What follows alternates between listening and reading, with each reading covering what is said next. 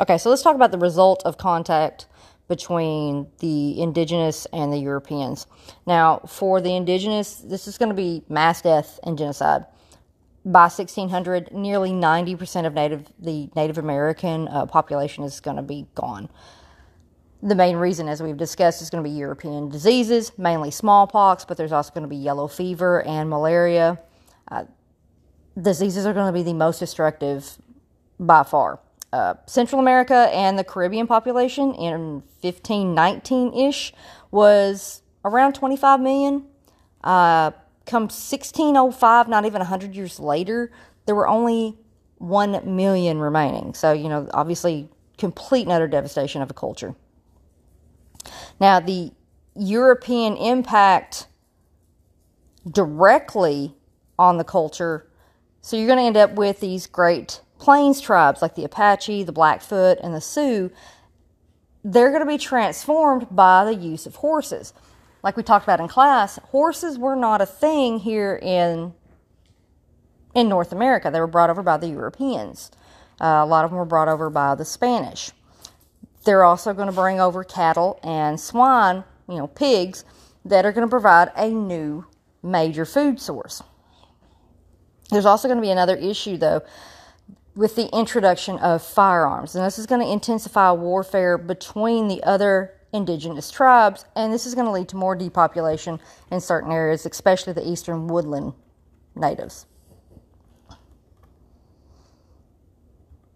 Now, for the Europeans, for the first time in human history, the Europeans are going to create a global empire. Because remember, prior to Columbus getting lost, um, nobody really knew that there was a North and South America. They didn't realize that there was these two massive continents just sitting here and chilling. You're also going to get an explosion of capitalism. So this gets into the commercial revolution. Now, this wealth is going to be generated by the mining of gold and silver, and this is going to result in a shift in Europe from a feudalism to capitalism as a result of all these joint ventures in order to extract this wealth from the quote unquote new world. So, those joint stock companies that we discussed before. This is also going to be a new change in diet for the Europeans. Corn, beans, tomatoes, and potatoes are going to lead to an improved diet. An improved diet leads leads to a higher mortality. This gives you more population, and it gives you a bigger push for immigration because the more population you have back at back at home, especially over in areas like uh, England, Ireland. You know these islands. People are going to have to move. They're going to have to leave. Uh, we're also going to see stimulants that are going to come out, like coffee and cocoa and tobacco, are all going to come out of the New World. So you have the Columbian Exchange. So from the New World to Europe, you have diseases like syphilis, which we talked about. Uh, your plants, potatoes, corn, tomatoes, uh, even things like pineapple, vanilla, chocolate, all of that's going to come from the Americas and be taken over to Europe. One of the main animals that was not over in Europe before was turkeys and then you're going to get gold and silver that is going to make that uh, usually two month travel from the Americas to Europe. Now, coming the other way, they're going to bring in more diseases like smallpox, uh, the bubonic plague, even influenza, typhus. Those things weren't here before Europeans brought them overseas.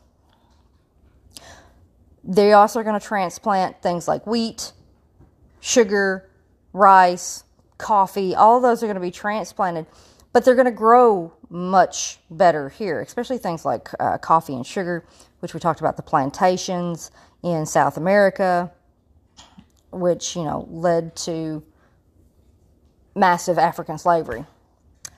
And then animals. They're going to bring over horses, cows, pigs, sheep, goats, chickens. Those things weren't here. Okay, so the relations between Europeans and, Amer- and the uh, American natives in North America, starting with New France. Now, of the European powers we discussed, French was the French were less aggressive, but they're going to be the most successful in creating an actual trading relationship with Native Americans. English settlers sought to either remove or exterminate Native Americans instead of actually trying to trade or work with them, you know, be collaborative or cooperative. Uh, the Spanish, they just wanted to Christianize natives and use them for forced labor. So again, yay French.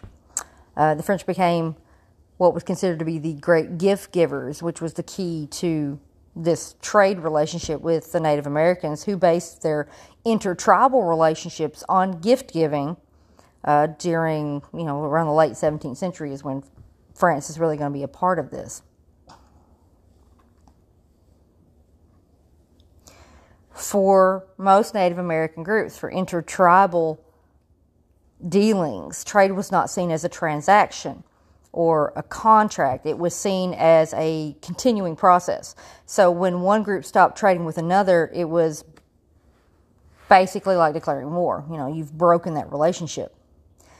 Uh, the beaver trade is going to lead to more exploration of North America. This was in heavy demand for fur in European fashion. This is why it was so valuable. You know, it was a, uh, a status. It was if you had the, the beaver pelt and, and whatnot, you had the money, you had you had the prestige. All right, Native Americans are also going to gain firearms uh, alcohol, which was a detriment to their entire culture, um, pots, glass beads.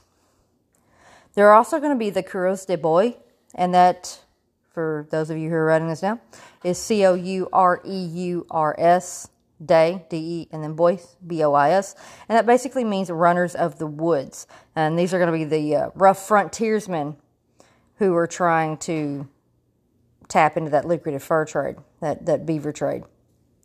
Uh, you have the voyageurs, and these are the French seamen that are also going to befriend and recruit natives into the fur trade. Again, this is a cooperative or collaborative working instead of a, hey, I'm going to take you over. Uh, French expansion into the Mississippi Valley is going to result in trade relations with the Southeast natives. Then you have the Jesuits, and these are Catholic missionaries that were trying to convert natives and to save them from the fur trappers. Uh, they sought conversion through example rather than force, so I mean that was a good thing for them.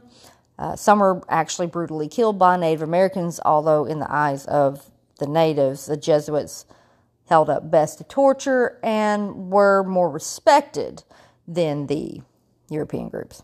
Uh, they also played a vital role as explorers and geographers, as well as as translators, and uh, they also very, kept pretty good records.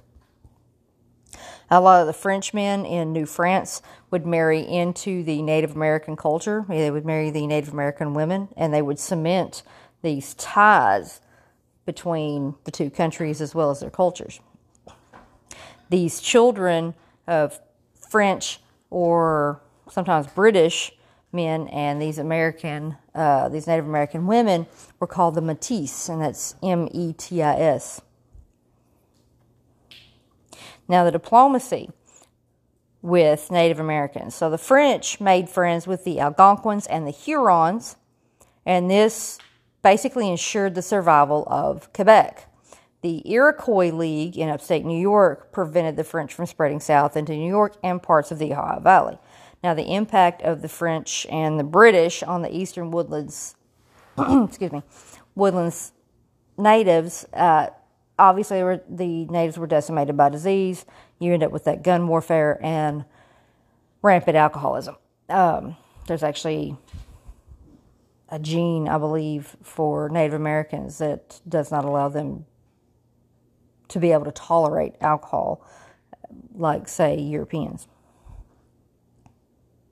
So, because of all of this, a lot of the Native Americans are going to view any kind of contact at all with Europeans as dangerous. These European weapons are going to intensify this warfare, especially in the eastern woodlands that we talked about earlier, that was kind of decimated by this. Uh, this is going to really be in the last three decades of this, the uh, 17th century. This is going to result in a temporary depopulation of the Ohio Valley as a result of what was called the Beaver Wars, where the Iroquois, who were allied with the English and the Dutch, waged war on the Huron and the Algonquin tribes. Now, we talked about these mourning wars a little bit. There's my cap. Uh, the Iroquois would attack neighboring tribes to replace people lost due to war or disease, or more often than not, to avenge the loss of husbands. You know, we use that example of Carson and Page there. Later, during King William's War, and this is going to be in 1697, the French armed the Hurons and the Algonquins, and the Iroquois were forced into neutrality. Uh, the Iroquois are going to turn to diplomacy with the Europeans after 1700. Now, by the 1760s, natives in the, the region agreed not to kill each other, so you went through this period of revitalization where the natives hoped that banding together and eliminating alcohol could revitalize their life and protect them against uh, European invaders. Now, from 1721 to 1763, we have the Chickasaw Wars, and during this, uh, France is going to struggle to maintain, maintain control of Louisiana in the 18th century, so the late 1700s. The, well, mid 1700s. The, this conflict is going to pit the French, who are allied with the Choctaws, against the British supported Chickasaws in northern Mississippi and western Tennessee. And the Chickasaws will prevent France from dominating the region. So now on to New Spain. So we went over New France. Now let's look at New Spain. And this is going to include the Pueblo natives in the American Southwest. Uh, specifically with conversion and exploitation. So you've got Juan de Ornate, or Ornette. Uh, he will establish New Mexico around 1598. The Spanish authorities will instruct him to be less harsh with the natives than you know his predecessors Cortez and Pizarro had been, but nonetheless, there's going to be there's going to be a lot of cruelty.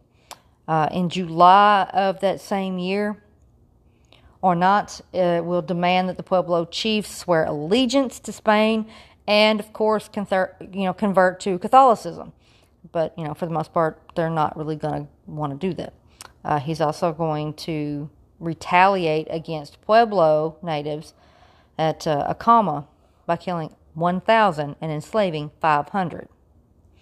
And those who were enslaved, the male captives, each had a uh, they each had a foot cut off basically, so they couldn't run away.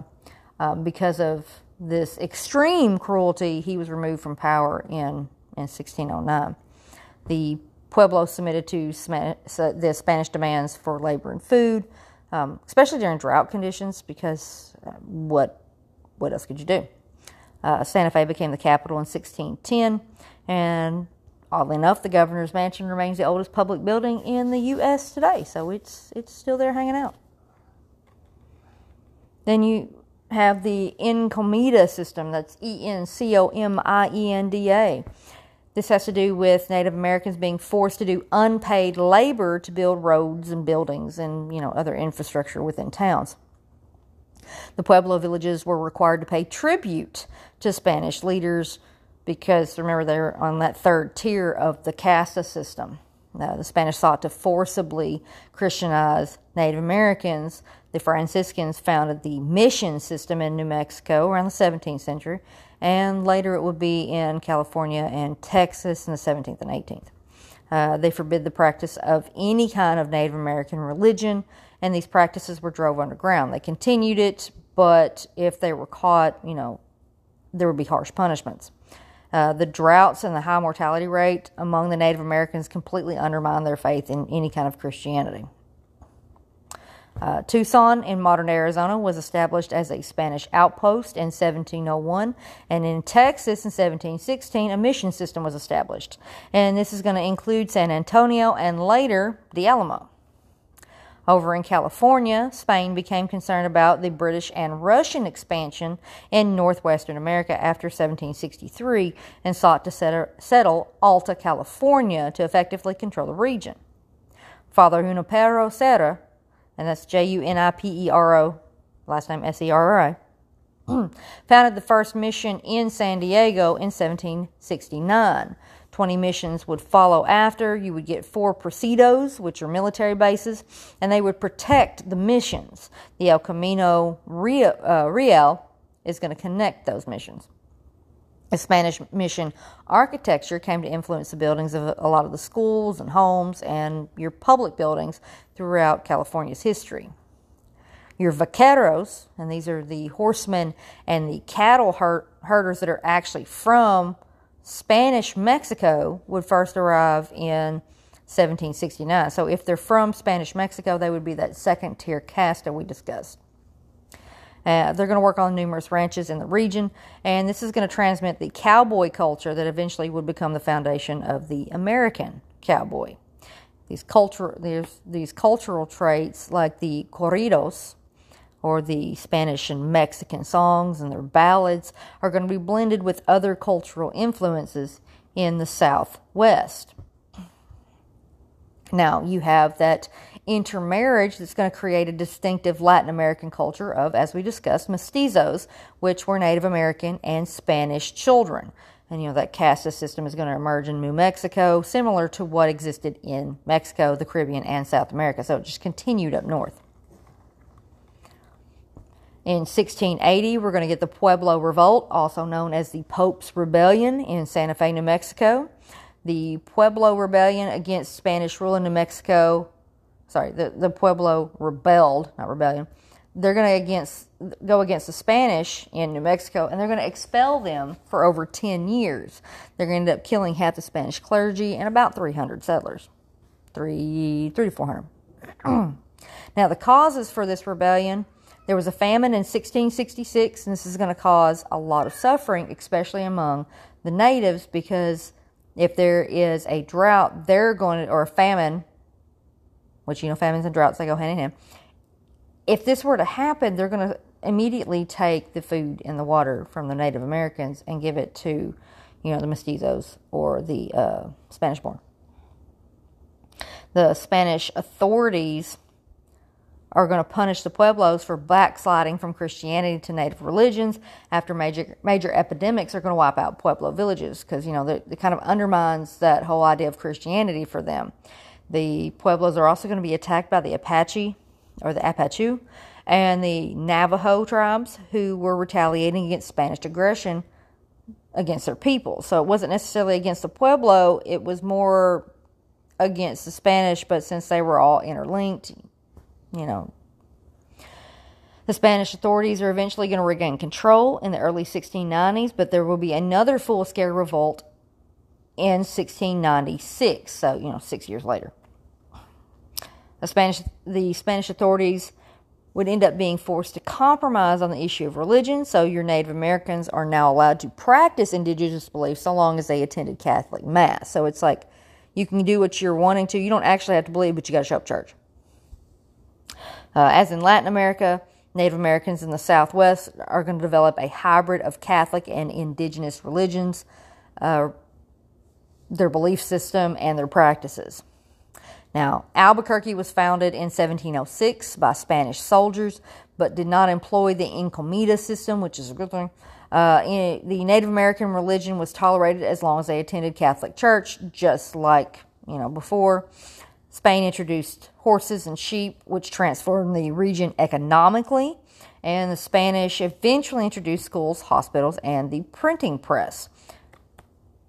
But again, because of the harshness, the cruelty, because of the disease, nearly 90% of the Pueblo population died between 1550 and 1680. All right, so the English colonies. So in their case, it was removal or extermination. So the Pilgrims in Plymouth Bay established good relations with Chief, Ma- Chief Massasoit, M A S S A S O I T, of the Wampanoags. Uh, Squanto will serve as a, an effective intermediary. Then you have the Wampanoags basically taking pity on the pilgrims. Uh, they're going to teach them how to grow and how to find food. The pilgrims will end up purchasing land from the Wampanoags for the creation of Plymouth Plantation. You're going to end up with the first Thanksgiving that was will be held in 1621 between the Wampanoags and the pilgrims. Uh, peace between the the two groups lasted for 54 years. So it's like, well, what went wrong? The word greed. Uh, Puritans in Massachusetts Bay Colony and other New England colonies established praying towns. So Puritans tried the conversion of Native Americans and the cultural assimilation. So they would have to have the you know European style clothing and uh, that would be the changing of the gender roles from 1646 to 1675 ish. Over a dozen settlements are going to be established, and several of the Native Americans will actually convert. Now, after King Philip's War, which we discussed earlier this week, I believe, or maybe early last week, a few remained intact with a degree of autonomy and religious and educational organization. Then there is the Pequot War, which I told you we get into a little bit more, just like we'll get into the King Philip's War just a little bit more. Uh, the Pequot War was in the 1630s, and there was an alliance of the New England colonies with the Narragansett and the Mohegan tribes. They're going to destroy the Pequot tribe after an English captain had been killed. English settlers resorted often to killing Native American women and children when they couldn't catch or subdue the warriors. The New England Confederation of 1643 is going to be created by New England, the New England colonies for collective security against Native Americans. So this is the, the Puritan response to the Pequot War, and this is going to be effective in defeating Metacom in King Philip's War. In King Philip's War, it happened in the 1670s. These are going to be the Wampanoags. They're going to use the English tactic of attacking, attacking innocent civilians and destroying Puritan villages. Now, the whole cause of this was because back in 1621 there was a peace agreement with Plymouth, and it no longer seemed to protect the Wampanoags from the English encroachment. They lost lands, and there were being these lands were being sold by Puritans to rival Christian tribes, these praying Indians. Uh, per capita, it was the bloodiest war in American history. Their leader was Chief Metacom, after the defeat of his forces. This is going to represent the end of any kind of significant Native American influence in New England.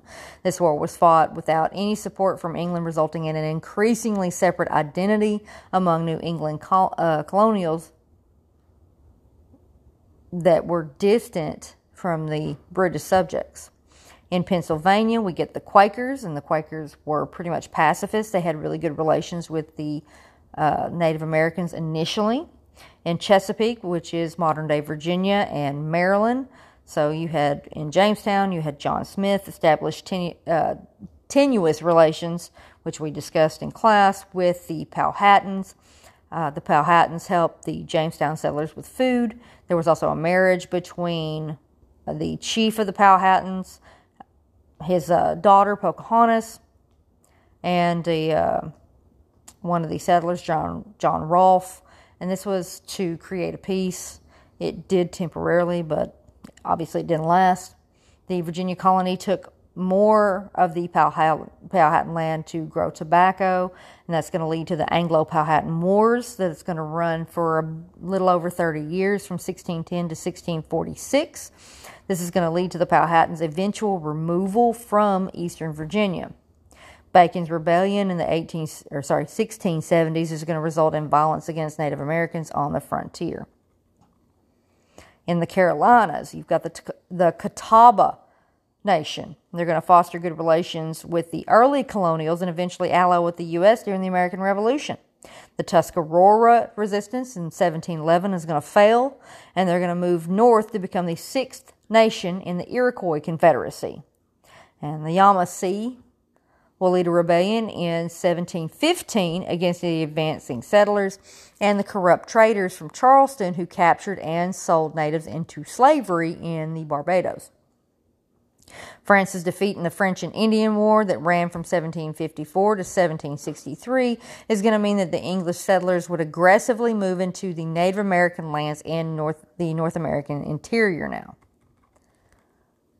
All right, so the Dutch in the 17th century, the New Netherlands, everything's new, in case you haven't noticed. The Dutch East India Company is going to establish the New Netherlands along the Hudson River Valley in New York, and they're going to establish a fur trade with the Iroquois. Peter Minuit is going to purchase Manhattan from local Native Americans to serve as a defensive fortress. Eventually, unregulated trade resulted in violent wars between the Dutch and coastal Native Americans. African slaves will adapt culturally and linguistically to life in the Western Hemisphere. Now, their culture of folk tales and history, the religious practices, they were all passed along through oral traditions. They had other cultural elements like music and dance, and these are going to influence the emergence of new cultural developments in the New World. There was some intermarriage between Africans and Native Americans, eh, but and less commonly uh, African and white. The maroon communities, and it's it's spelled just like the color, are going to emerge in the Caribbean and parts of Brazil. Some slaves would escape bondage and they would flee to join indigenous tribes or create um, autonomous communities, you know, off on their own. Uh, the Maroon communities were eventually displaced on smaller Caribbean islands but managed to survive on larger islands such as Haiti, uh, Cuba, and Puerto Rico.